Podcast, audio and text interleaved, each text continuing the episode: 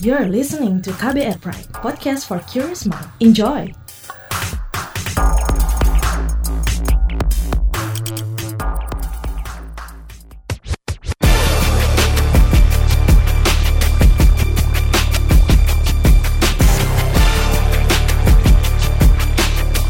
Cek fakta, cek fakta, cek fakta. Halo, ketemu lagi bareng gue Don Brady di podcast Cek Fakta edisi 19 Desember 2022. Kita bakal bahas top 3 hoax of the week yang beredar dari tanggal 8 hingga 14 Desember 2022. Hasil periksa fakta dengan tingkat engagement paling tinggi pada akun Instagram at turnbackhoaxid bersama Aribo Sasmito, co-founder dan fact-check spesialis masyarakat anti fitnah Indonesia Mavindo. Podcast ini bisa Anda simak di kbrprime.id setiap Senin dan di aplikasi podcast lainnya.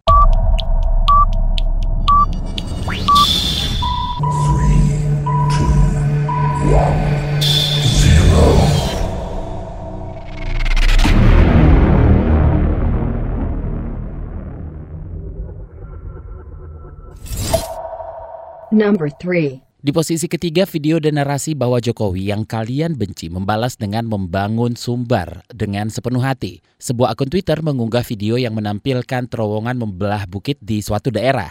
Pada narasi yang ditambahkan dalam video tersebut diklaim meskipun ada warga Sumatera Barat yang benci Presiden Jokowi, Jokowi membalas membangun Sumatera Barat dengan sepenuh hati. Video apa sebenarnya ini mas? Kalau dilihat dari screenshot yang ada di IG uh, Turnback Hoax ID, sepertinya bukan di Sumatera Barat. Ya Mas Don, betul sekali. E, memang kalau dilihat dari tangkapan layar atau screenshotnya, e, ini betul memang bukan foto yang diambil di daerah Sumbar atau Sumatera Barat ya.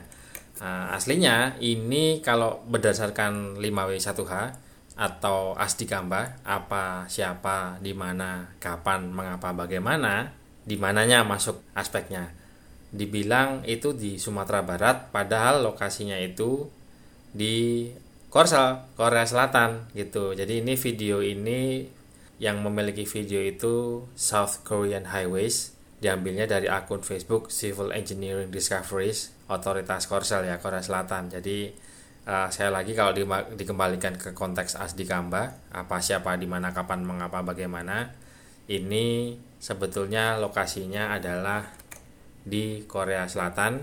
Videonya juga diambil dari otoritas Korea Selatan. Number 2. Di posisi kedua, video yang diklaim detik-detik ular piton telan seorang bocah hidup-hidup, sang ayah hanya bisa pasrah. Sebuah akun Facebook mengunggah sebuah artikel yang menginformasikan seekor ular piton menelan seorang anak hidup-hidup. Artikel tersebut juga menyertakan foto thumbnail video seorang anak duduk di atas ular piton dan seekor piton yang sudah menelan sesuatu. Nah kalau begini apa kategorinya nih mas? Karena sebenarnya artikel yang dicomot-comot sebagai bahan itu ada betulan kan? Ya Mas Don, kalau ini masuk ke kategori konten palsu atau fabricated content dan ini juga masuk ke HLBK juga Mas Don. Hoax lama bersemi kembali. HLBK beda dengan CLBK. Kalau CLBK cinta lama bersemi kembali itu ada manis-manisnya, romantis-romantisnya gitu ya. Kalau HLBK nggak ada manis-manisnya. Sepet. Nah, ini sebetulnya ada dua aspek yang bisa dibahas. Pertama, um, ada di situ foto yang bocah yang kelihatannya seperti dililit ular piton gitu, Mas Don ya. Nah, sebetulnya dia itu cuma main, uh, dia main sama ular piton itu tidak sampai ditelan gitu. Nah, terus ada satu lagi nih, Mas Don, foto di mana kelihatan uh, ada ular di situ, kelihatan perutnya gendut gitu ya. Nah, itu sebetulnya diambil dari dua hal yang berbeda. Si foto si bocah yang lagi main itu satu hal, foto ular yang gendut habis nelan manusia itu soal lain gitu. Nah, kita kalau dari aspek asdi kamba ini bisa diambil dari apa dan di mananya ya karena ini dua dua dua dua peristiwa yang berbeda di dua lokasi yang berbeda juga gitu. Nah, ular yang menelan uh, si apa ada gambar ular-ular manusia itu sebetulnya yang ditelan itu orang dewasa umurnya 27 tahun uh, turut berduka ya. Uh, nama korbannya itu Muhammad Akbar. Dia itu tewas diterkam ular piton la, uh, waktu memanen sawit di kebunnya daerah Mamuju Tengah ya. Di 27 Maret 2017 jadi di sini sekali lagi ada dua aspek ya. Pertama ada foto atau video bocah yang sedang bermain dengan ular lalu ada foto lainnya yang pemuda 27 tahun itu meninggal diterkam lalu ditelan dengan luar makanya ularnya kelihatan gede gitu. Dan tentu saja ini dua hal yang berbeda dan uh, dari umurnya aja udah ketahuan Mas Don ya. Satunya masih anak kecil satunya 20, 27 tahun. Makanya ini masuk ke kategori konten palsu. Dan biasa kalau yang begini ini ya uh, comot-comot artikel uh, dihubung-hubungkan uh, ujung-ujungnya sebetulnya mencari mencari engagement mas don. Nyari klik gitu ya. Itu yang untung yang punya status yang buntung yang ditipu karena biasanya mereka nggak tahu gitu ya ketipu gitu Number 1. Di posisi pertama, narasi yang mengklaim gencarnya kristenisasi kampung Palalangon Cianjur. Beredar informasi melalui akun Facebook dengan narasi yang mengklaim bahwa kampung Palalangon Cianjur daerah Kristen 100%. Kebaktian kaum hawanya memakai jilbab. Ini sih hampir sama dengan yang minggu lalu ya mas. Bagaimana nih penelusurannya kali ini? Ya Mas Don hampir sama ya uh, isu yang dibawa itu isu sara dibilang kristenisasi kalau yang sebelumnya ini kalau dicari di situs Turnback Hoax ID, diketik Palalangon muncul dua nih. Yang minggu kemarin itu dibilang kebaktian tapi memakai jilbab yang sebetulnya itu tidak ada hubungannya dengan gempa di Cianjur karena di 2017 itu sudah diklarifikasi bahwa ini bukan kebaktian, lagunya itu bukan lagu e, doa atau lagu rohani gitu ya. Dan lokasinya pun bukan di Cianjur, itu di Karawang di SMA 1 Karawang. Nah, tapi untuk yang kali ini yang dibilang gencarnya kristenisasi itu uh, caranya kurang lebih mirip gitu ya. Um, kelihatan di situ ada yang sedang berjilbab. Kalau kemarin itu ibu-ibu dan uh, ada bapak-bapaknya. Kalau sekarang ini murni semuanya berhijab tapi uh, anak-anak gitu ya.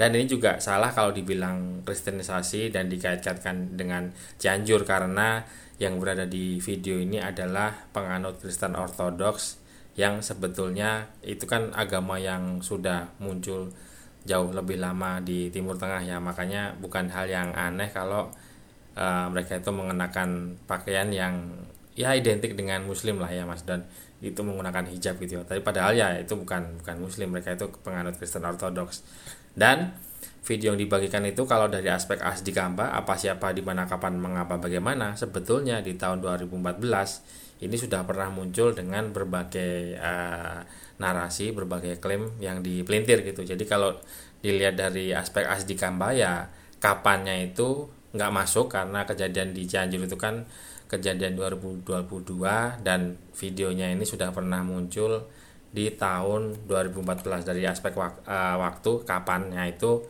Eh, nggak uh, nyambung gitu Mas Don. Itu dia tadi top 3 hoax of the week periode 8 hingga 14 Desember 2022. Mas Ari, ada yang mau disoroti dari ketiga hoax minggu ini? Ya, ini uh, yang mau saya soroti Mas Don sebetulnya sesuatu yang sudah sering uh, kita bahas nih di top 3 gitu ya, tapi ya nggak ada salahnya mengingatkan ya. Uh, yuk kita kembali ke aspek 5W1 atau asdi kamba gitu ya. Kalau menerima sesuatu betul-betul dicek dulu dari aspek asdi kampanye apa siapa di mana kapan mengapa bagaimana. Karena hal yang standar untuk pelintirannya itu di pelintiran aspek itu gitu. Karena walaupun itu sifatnya dasar uh, masih ada orang yang sering ketipu kalau di tujuh kategori miss dan disinformasi oleh First Drive News itu masuk ke konteks yang salah. Jadi dipelintir di konteksnya.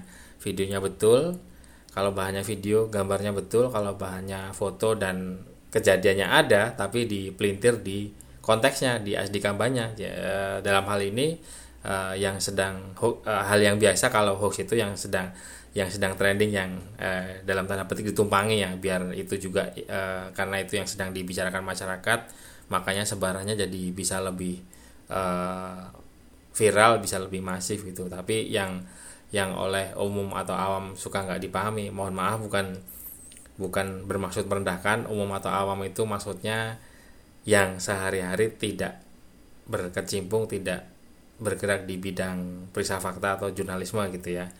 Um, itu sering aspek mendasar yang dilupakan bahwa tidak setiap informasi yang uh, sekilas itu betul bukan suntingan bukan editan nggak masuk ke kategori konten yang dimanipulasi gitu mas Don ya.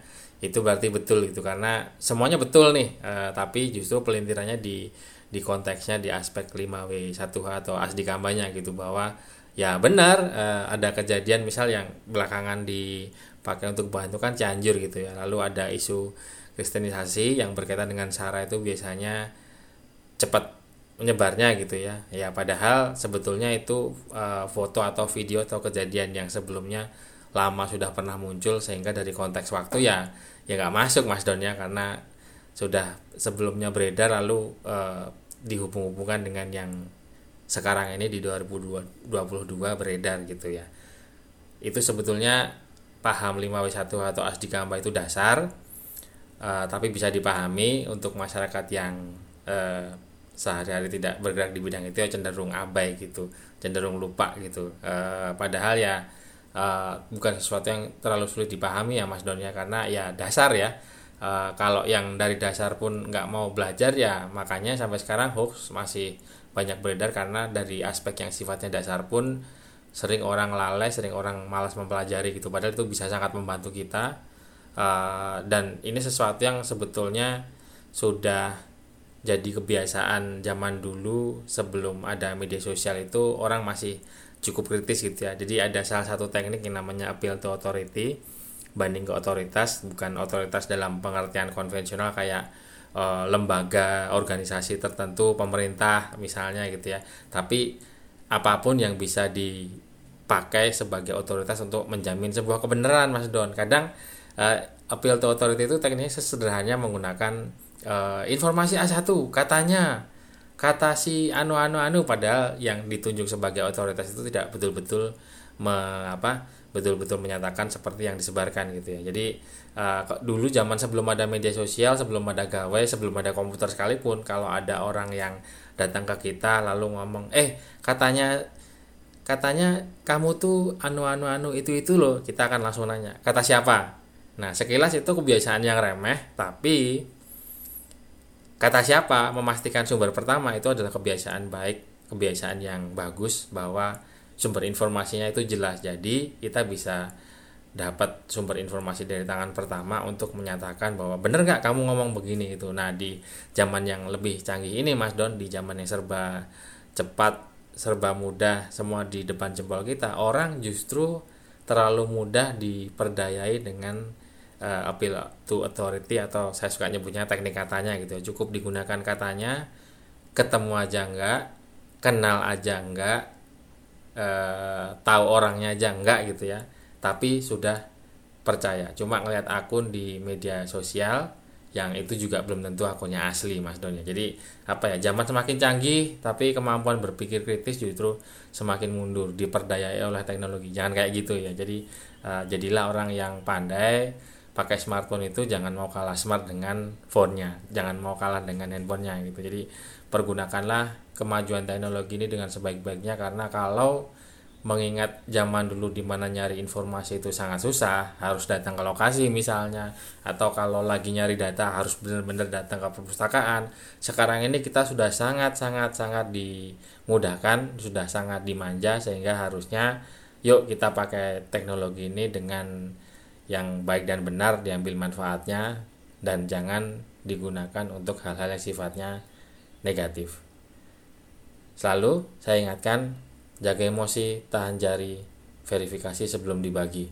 Saya Aribo Sasmito, co-founder dan fact check specialist Mavindo, Masyarakat Anti Fitnah Indonesia. Terima kasih waktunya sudah mendengarkan cek fakta. Wassalamualaikum warahmatullahi wabarakatuh. Terima kasih telah menyimak podcast Cek Fakta ini. Kami menantikan masukan Anda lewat podcast at kbrprime.id. Sampai jumpa di episode berikutnya. Cek Fakta, Cek Fakta, Cek Fakta.